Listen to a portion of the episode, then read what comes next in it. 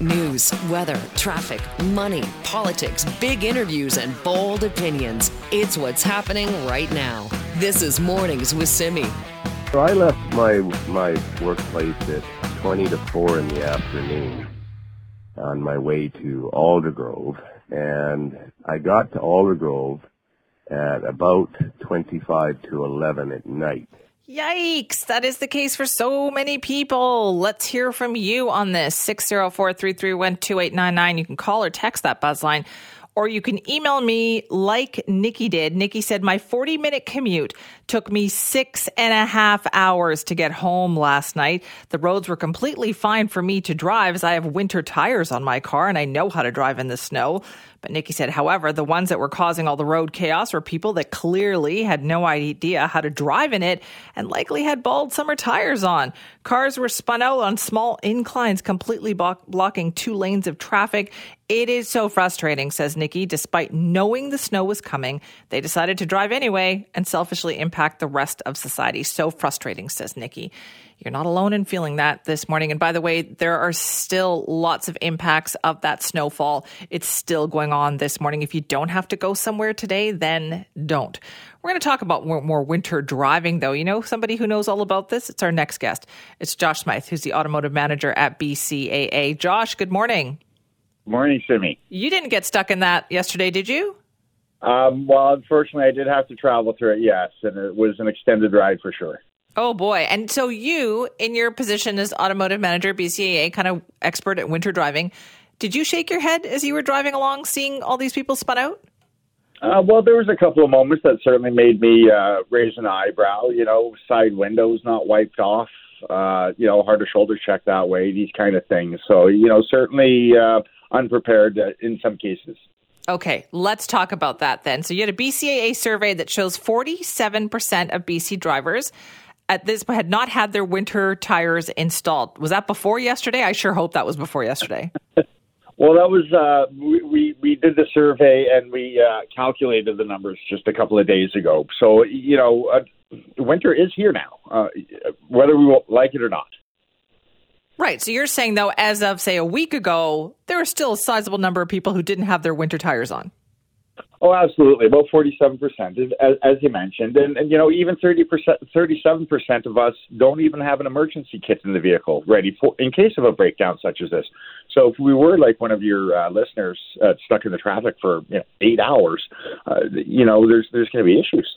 So we don't put our winter tires on and we don't have an emergency kit in our vehicles. How many of us are, are nervous about driving in snow and winter conditions?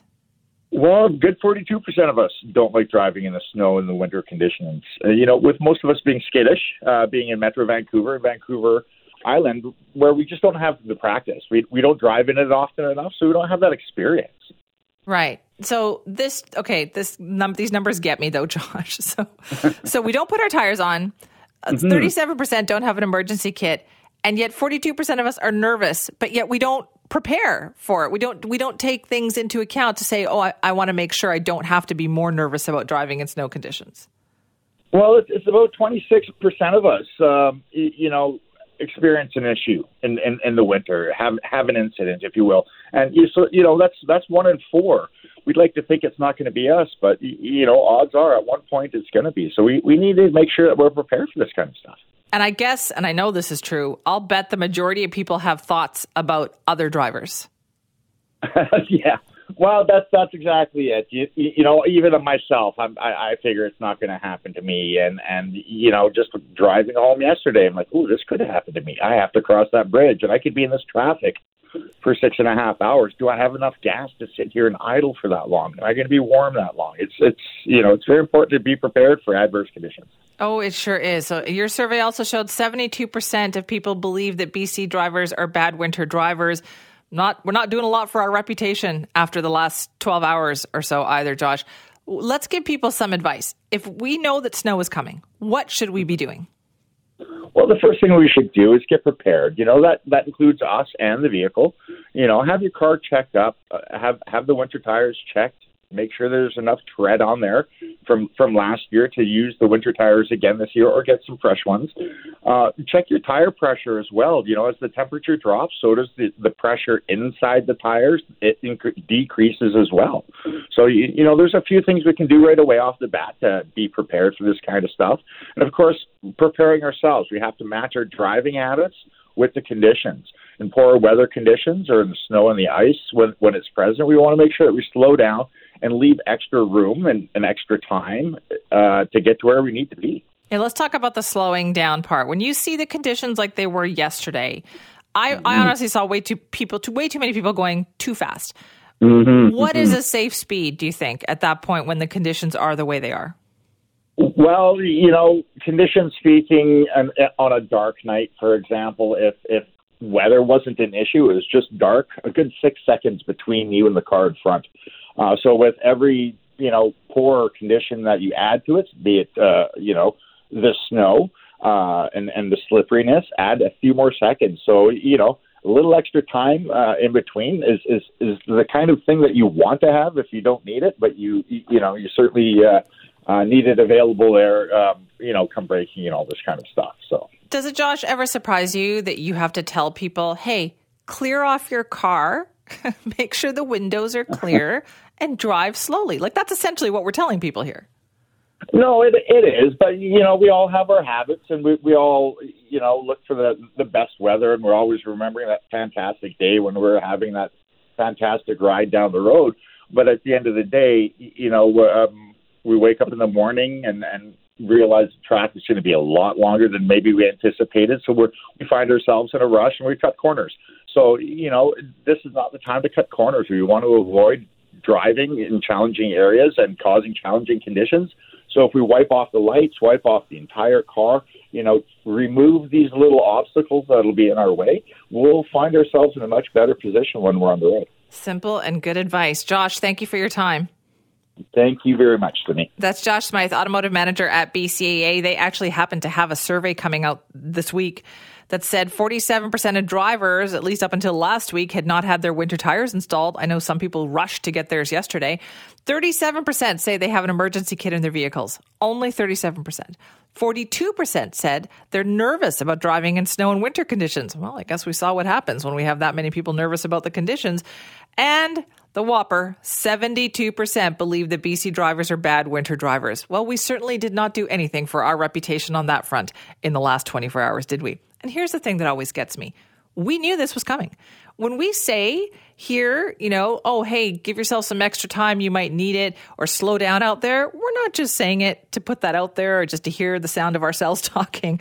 We're saying it so that people would hopefully listen, heed that advice, be careful out there.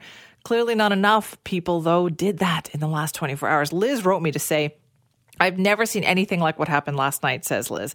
She said, I drove home from the Canucks game to Dunbar. One always has to choose the route carefully, as you'll have to do a hill at some point. Slow and steady was my pace, says Liz. Snow tires on, and I picked my route. Drove by at least 14 buses sideways on Arbutus, 16th, and Dunbar. And when I was learning to drive back in 1980, says Liz, you know, we always followed the bus route. What has happened? She said. Same snow. Why can't buses ha- handle it? They don't have the snow tires anymore. Where are the snow socks? You know, Translink needs to figure it out, she said, and do better. She said she saw salt trucks and plows working, which was great. Liz says people need to take responsibility. Drive slow, pick your route, get winter tires, be smart. Good advice, Liz. Good advice. This is Mornings with Simi. Regarding uh, the traffic yesterday, full transparency, I got a Jeep, so I don't have a problem with any of that. But I have a rule: is that whenever it starts to snow, I leave because I know the people in this city don't know how to drive in snow. And thank God I did. I left at 2 p.m. yesterday, it home just fine. That is a good rule. And actually, it's one that I also go by. Snow started to come down. I got home yesterday and thought, I am not going anywhere now uh, at all. just not leaving. Uh, but a lot of people don't have the choice. They had to go at a certain time. And boy, it's been messy. It is messy this morning, too. Uh, there's heavy, heavy congestion on the major routes. I think people are going slower and still a lot of volume out there. We're keeping you up to date on how things are going. And we know that there were people stranded for hours. A lot of that, of course, centering around Surrey, people trying to come and go from that area. So we thought, let's check in and find out what the street and road conditions are like right there uh, now. So joining us is Matt Brown, the City of Surrey Streets Manager for Central and Traffic Operations. Thanks so much for joining us. Good morning. Thanks for having me. Have you been like up all night, Matt? We've been we've been very busy. Our crews have been working very hard. We've been I, I would argue we've been up for well since Monday off and on all night. So we've been very busy. Oh wow. Okay. So what are conditions like right now? Are there any problem spots in Surrey that we need to know about? Uh, we're still focusing on our priority one routes, so we're going to keep focusing on those until they're clear. Our goal is to get all the snow and slush off the road before we get a freeze tonight. So uh, once we've done our priority one roads, we're going to move into our twos, and, and like I said, clear those before we get a freeze tonight. Okay, so has this been on, constant and ongoing? Like, were there problems last night where the roads just you couldn't catch up to what was going on? Yeah, it was winter conditions, so it was a heavy snowfall. So during snowfall events, um, we we stick to our priority routes, priority one routes, until those are clear, um, and and they're kind of to safe driving conditions. Then we moved to our priority twos. So there was snow falling, so there was snow on the roads out there. It was winter conditions, uh, but our crews are working diligently to try to clear, clear them as fast as they could. Okay, how are the hilly areas, like say Fraser Highway heading into Langley? How are those parts? I drove in uh, through kind of South Surrey area and a little bit of Cloverdale today, and I saw most of the hilly areas were were getting cleared. But um, I do encourage residents if they don't have to go out there, just take it. If they do have to go out there, take their time, um, drive to the conditions, and allow our trucks to do the work. And, and throughout the rest of the day, we'll clear all those routes up today. Okay, and you said so priority one routes, and then do you expect to get to the other routes today or in the next 24 hours? I expect we will today for sure. We'll get into our priority twos. How many people do you have working right now? Um, we have 60 over 60 pieces of winter maintenance equipment available to us. So between our winter maintenance equipment operators and our fleet, we're, we're well over 100, 100 staff working diligently on this right now. Wow. Okay. So any advice for people then, Matt, as they're listening, and especially having to get around Surrey? If you have to go in the boat today, um, I would just take your take your time out there, drive to the conditions. Um, if you see our crews working out there, give them lots of space, let them do their jobs, and they'll get you there safely. Sounds good. All right. Thanks so much for that update. You're welcome. Thanks for your time. That's Matt Brown, the City of Surrey Streets manager, talking about they are all hands on deck, working to get those roads clear. That yes, they've got some winter conditions, but right now they're they think they're doing all right. They're going to work to get the next 24 hours really clear on those roads because they know things are going to freeze tonight as the temperatures drops. That is the key part. This is Mornings with Simi. We're also going to talk about what's been going on on this whole Surrey policing front because City Council met in Surrey this week and they are now one step closer to reversing that police transition and keeping their RCMP force. It has been quite a week on that front, so we thought let's check in on that. Melissa Granum joins us now, the executive director of the Surrey Police Board. Good morning, Melissa. Good morning, Simi. I hope you didn't have to drive anywhere yesterday. Oh, I did, but I got home safe. I think that's what matters most for most people. that is what matters most. I know it's been kind of crazy out there. Uh, let's talk about what happened in council this week. I mean, you, is there a lot of confusion right now, even with the Surrey Police Board, about where things are at?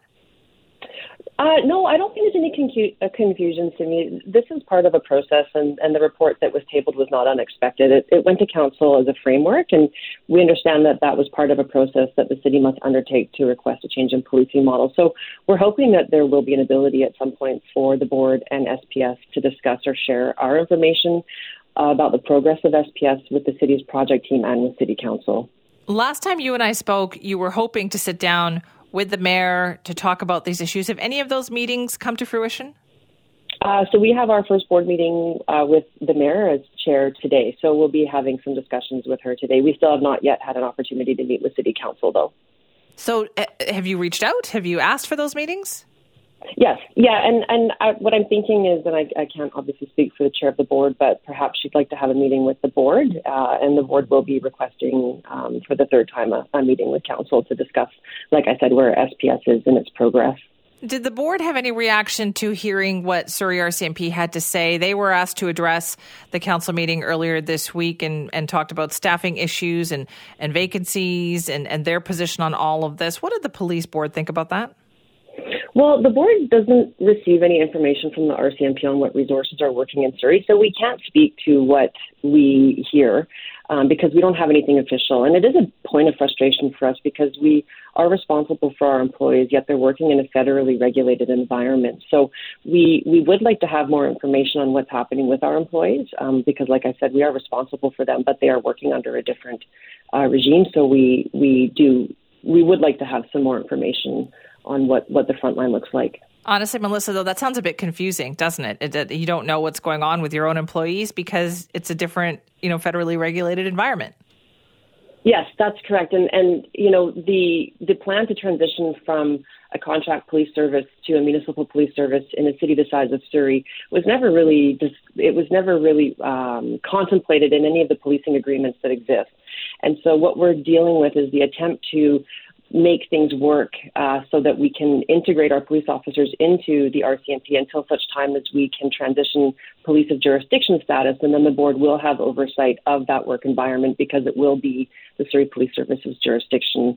Uh, the police of jurisdiction, and right now it's the RCMP. So our police officers are integrated into that environment. So it is a bit complicated, and that is part of the reason why the government is uh, we're hoping for a quick decision by government so that we can get this all sorted out and have some um, clarity for everybody. What are the next steps then, Melissa? Can you explain that to us? So the next steps, as far as the city uh, is concerned, they will be submitting a report to the province. Uh, the RCMP will also be submitting a report to the province. Um, the SPS has also been asked to submit uh, a report that just shows where we are in our progress.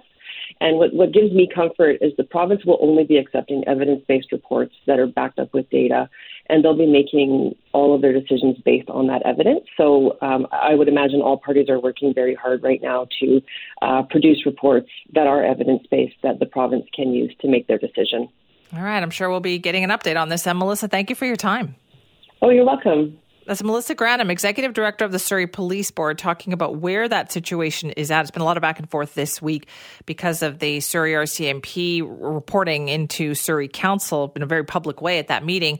And yes, I think still some confusion. If you're a Surrey resident, you're wondering what the heck is going on here. Will there be some clarity this week? If you want to weigh in, send me at cknw.com.